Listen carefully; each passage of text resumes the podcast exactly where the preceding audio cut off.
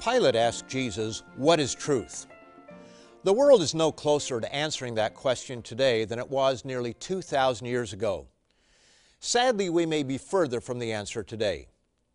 The truth is that a growing number of misguided individuals are not sure that absolute truth exists. In our postmodern world, truth is seen as relevant. Or to put it the way that they do, your truth may not be the same as my truth. The subject of suppressing truth leading to outright deceit would not even need to be discussed if this was the only problem regarding truth. But it isn't. Long-standing truths are being challenged and ridiculed at a pace that is difficult to comprehend. The entire value system of Western civilization is being turned upside down and deadly consequences will be the result. And that's the truth. But it's not just Western civilization. For example, China has undergone dramatic changes over the last 30 years. And while we would applaud as well as stand in amazement of the progress in living standards and technological achievements, all has not been positive. Traditional family values have taken a hit, and divorce is on the rise. And divorce is not happy. That's another truth. What's happening in our world? Where are we headed? And where can we turn to find truth in this age of deceit? Stay tuned.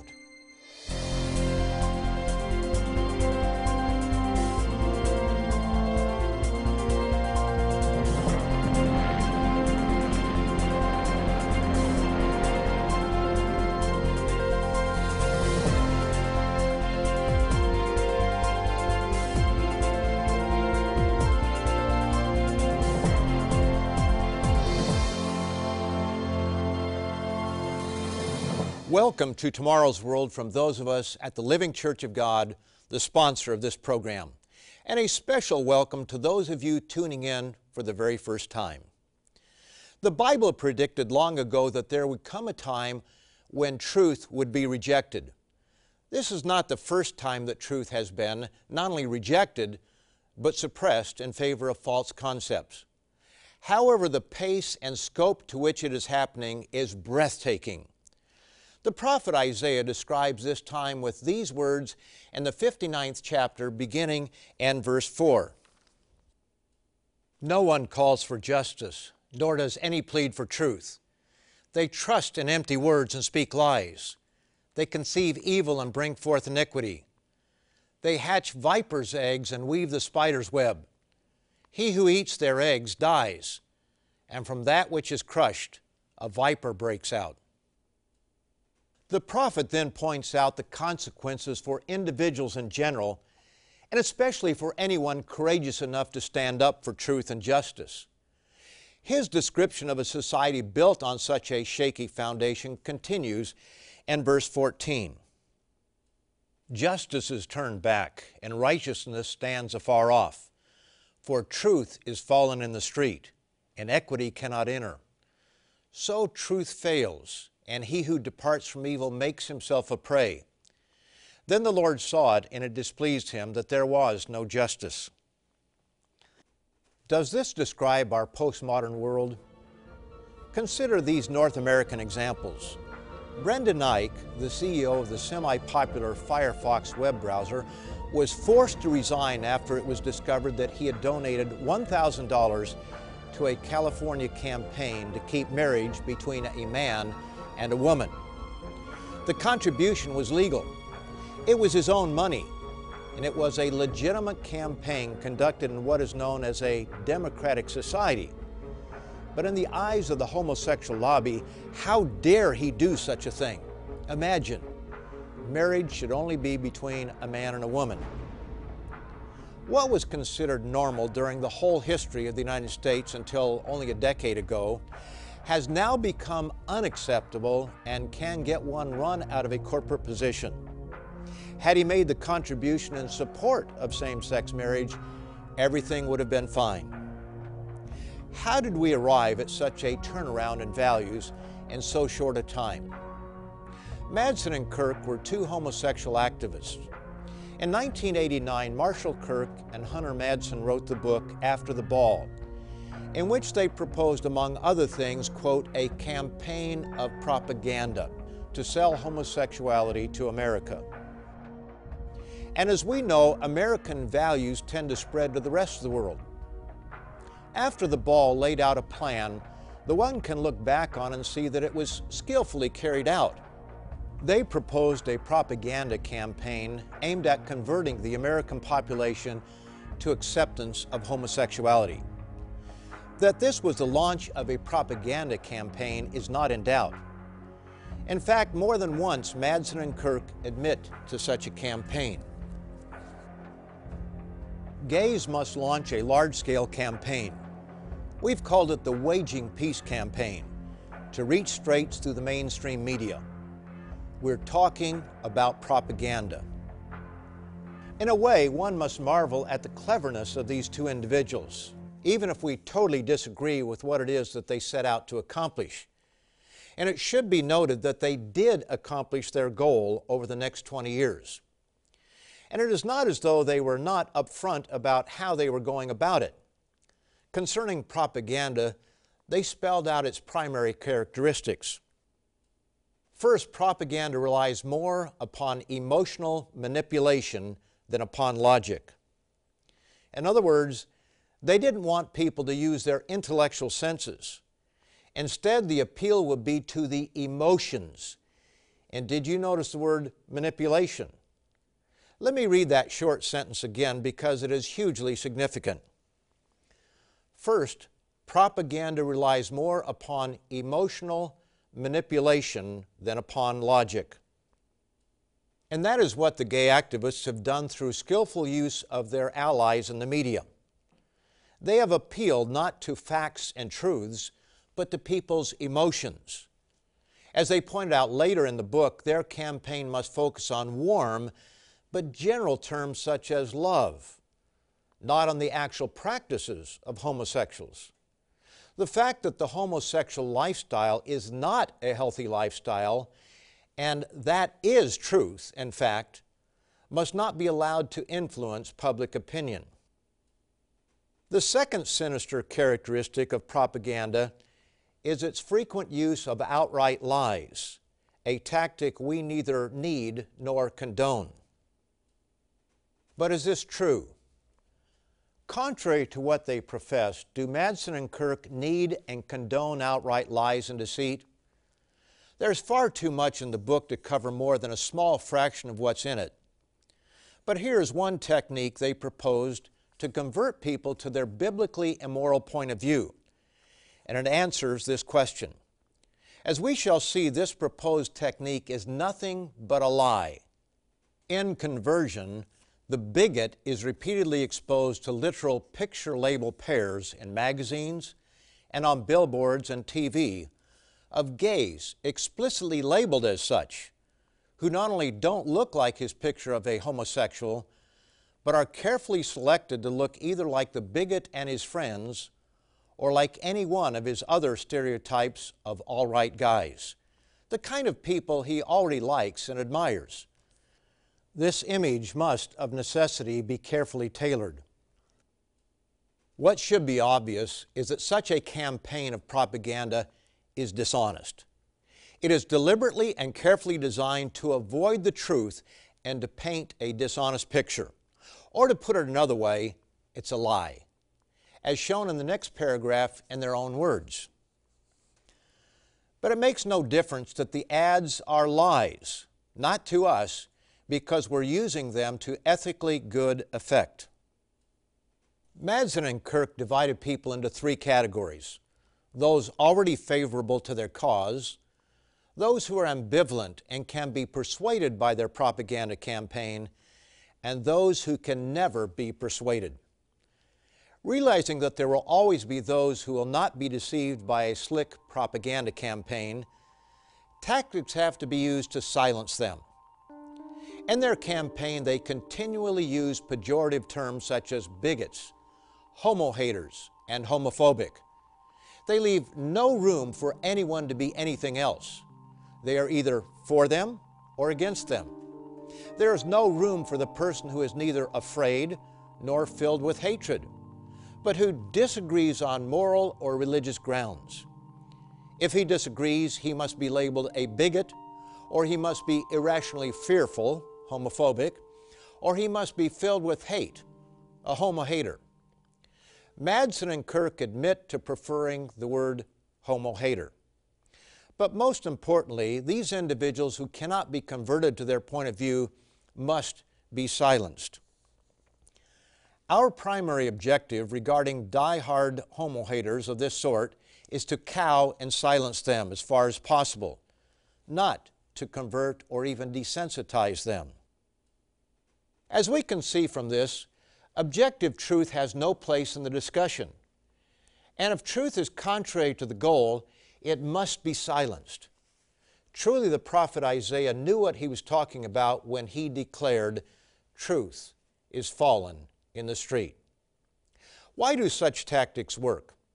How is it that so few are willing to stand up against lies and intimidation? To be sure, there are voices crying out and standing up to these bullies, but not nearly enough. David Kupelian is one of those who has spoken up. In The Marketing of Evil, he explains why so few are willing to unapologetically speak out. Unfortunately, people who aren't strong and sure of their beliefs simply cannot withstand the demands of unreasonable, angry intimidators. They give in, they compromise, and they even adopt the bully's view as their own to keep the peace. If you would like to discover more about how this topic impacts your life, visit us online at www.lcgcanada.org to read our featured literature free of charge. The war against truth runs deep within the Western world, and is certainly not confined to homosexuality. What we have is an all out assault on moral values, values which have endured for centuries. Miriam Grossman is another one with the courage to speak up, though she had a lot to lose by doing so. As a psychiatrist at UCLA, one of the most well known universities in the United States, she wrote in a book titled Unprotected a powerful indictment on the takeover of university campus health centers by a radical elite. As she writes in her introduction, I once assumed campus medicine and psychology had one priority student well being. I'm no longer so naive. Radical politics pervades my profession, and common sense has vanished. When Miriam Grossman first wrote Unprotected, she listed the author as Anonymous MD. All that was known about her was that she was a psychiatrist at a leading university somewhere in the United States. She was clearly afraid of losing her job, and her courage in later identifying herself is most commendable. She explains the reason for such fear as follows What price will I pay for being politically incorrect? You probably didn't know what some insider psychologists are now revealing that psychology, psychiatry, and social work has been captured by an ultra liberal agenda, and that there are special interest mafias in our national organizations. Likely you didn't hear that certain points of view are squelched, that there are horror stories of shunning and intimidation, and that many will not speak up fearing ridicule, vicious attack, or loss of tenure or stature. What these special interest mafias aim to do is create a secular society totally free of any moral restraint. They promote the idea that secular is synonymous with neutral, fair, and inclusive. But secular is anything but neutral, fair, and inclusive. It is anti God and anti traditional values. And as Grossman points out, these secularists who promote the ideal of inclusiveness have strict limits on what is acceptable expression of thought. Yes, the university and my department were committed to the principles of diversity and multiculturalism. This commitment was plastered all over our policy statements. but somehow, through the years, I got the sense that the diversity that I represented wasn't the same type to which they were so profoundly committed. Frankly, there are far more quotes I would like to read from this book than we have time for, because it is packed with political incorrectness, otherwise known as truth. But please indulge me to read one more. She addresses and warns parents of the following The nurse teaching your daughter about herpes, that's a sexually transmitted disease. The social worker reassuring your son about his homosexual thoughts. These people may have a vision for social change that you don't share. They may see their jobs as an avenue for activism, and one of their goals is to influence your child. Their goal is an androgynous culture where the differences between male and female are discounted or denied, and the bond between them robbed of singularity. Well, please indulge me for just one more because this is important to know the source of her arguments. I argue as a scientist with biological facts, not biblical ones. Forget Leviticus. As you'll see, my data is from the New England Journal of Medicine and the Centers for Disease Control and Prevention. While she argues from science and biological facts, not Leviticus, we at Tomorrow's World do argue from Leviticus while respecting true science and biology. And we applaud people such as Miriam Grossman for having the courage to stand up and tell the truth, where there are consequences that are negative for doing nothing more than telling the truth. As seen above, political correctness has especially affected learning centers, schools at all levels, from grade school to the universities. It should not surprise us then that university based publishing houses carefully screen the messages going out to make sure they meet the criteria of political correctness. David Kupelian tells a story of how Harvard University Press contracted with the University of Chicago sociologist and professor Linda J. Waite and co author Maggie Gallagher to write a book on the subject of marriage. Miss Waite had extensively studied the subject and was a self described liberal. Kupelian describes what happened. Apparently, the Harvard based publishing house expected the book to do the politically correct thing and disparage marriage, as is so common among today's academic elite. But as the Harvard scholars reviewed the manuscript, they found it revealed married men and women live happier, healthier, more financially secure lives, and even have more and better sex. So naturally, the university's publication board members decided at the last minute not to publish the book titled The Case for Marriage Why Married People Are Happier, Healthier, and Better Off Financially, a book they themselves had commissioned. Now, why was it pulled from publication? One Harvard Press reviewer said she didn't like the book's tone. That's about as close to an answer as the public ever got. Most people have never read Isaiah's prophecies, and those who have think they only have relevance for a former time long past. But is this so? Are his words that God inspired about the state of affairs in his day only relevant for his day? Or do they apply to a time far off in the future, such as our day? And if to our day, what are the implications for you and me? Let's go back to the 59th chapter of Isaiah and take a closer look. There are three main parts to the chapter. The first part describes the problem. Paraphrasing Isaiah, no one calls for justice or pleads for truth. They trust in deceit and lies. Violence is everywhere, and innocent blood is shed. Their minds are filled with sinful thoughts, and there is no peace. Now, that pretty much describes our day to day. The second part describes the cry for help. They recognize the lack of justice in their land. They look for solutions, but none come. The end result is what we read earlier in verses 14 and 15. Justice is turned back, and righteousness stands afar off. For truth is fallen in the street, and equity cannot enter. So truth fails, and he who departs from evil makes himself a prey. Then the Lord saw it, and it displeased him that there was no justice.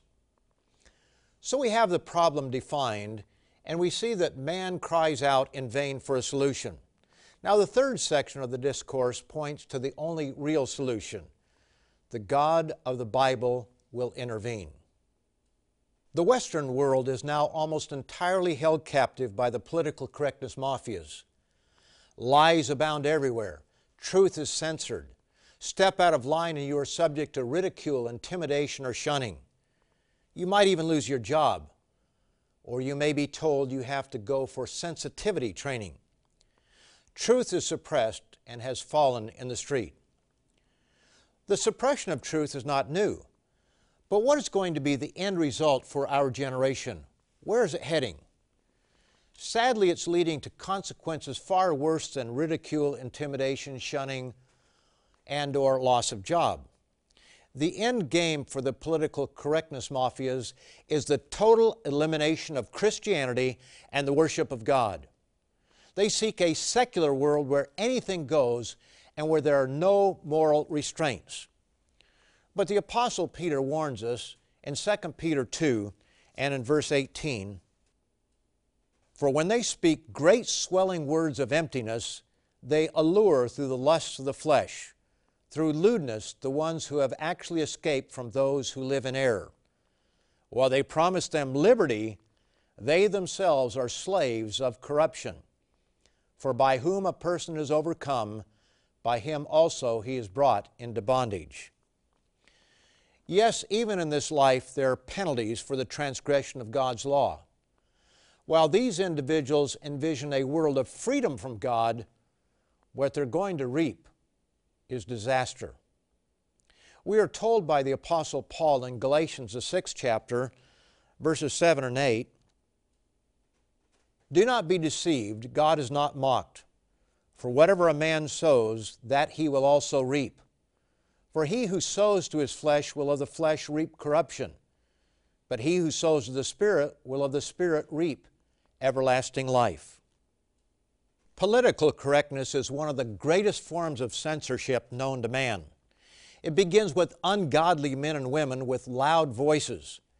They often find positions of influence on university campuses, such as in the Health Services Department at UCLA and most other Western campuses, as described by Dr. Miriam Grossman. They are activists who plot and plan strategies among special interest groups such as in the example of Hunter Madsen and Marshall Kirk. Far too many media lapdogs promote their agendas and spread their lies. But there are consequences for those who reject God and His eternal truths, as explained beginning in Romans, the first chapter, and in verse 22. Professing to be wise, they became fools. Therefore, God also gave them up to uncleanness and the lust of their hearts to dishonor their bodies among themselves, who exchanged the truth of God for the lie, and worshiped and served the creature rather than the Creator, who is blessed forever. Amen. The Bible speaks of a day in the future when God will intervene in the affairs of man on a grand scale. We find prophecy after prophecy describing a time known as the day of the Lord, the time of God's wrath upon rebellious mankind. Romans 1, beginning in verse 18, addresses those who suppress the truth. For the wrath of God is revealed from heaven against all ungodliness and unrighteousness of men who suppress the truth in unrighteousness, because what may be known of God is manifest in them, for God has shown it to them. Arrogant men and women envision an anything goes world lacking any kind of moral restraints. Now, God is patient, but woe to man when his patience runs out. The prophet Isaiah warns us of this coming time. Notice Isaiah, the second chapter, beginning and verse 10. Enter into the rock and hide in the dust from the terror of the Lord and the glory of his majesty. The lofty looks of man shall be humbled, and the haughtiness of men shall be bowed down, and the Lord alone shall be exalted in that day. So, how can you resist false concepts being pushed in this age of deceit? The answer begins with truth and ends with courage. Pilate asked Jesus, What is truth? Jesus gives us the answer in a prayer to his Father in heaven concerning his disciples. It's found in John, the 17th chapter, and verse 17. Sanctify them, meaning to set them apart by your truth. Your word is truth. If you'd like to learn more about today's subject, please go to our website that will be shown momentarily, where you can read or download our informative booklet, Prophecy Fulfilled God's Hand in World Affairs. There is a real God, and He will intervene in human affairs. And when He does, you will know that you heard it right here on Tomorrow's World. So be sure to come back each week at the same time and station to learn more about what's ahead for rebellious mankind and to learn the eventual good news of tomorrow's world. See you next time. If you would like to discover more about how this topic impacts your life, Visit us online at www.lcgcanada.org to read our featured literature free of charge.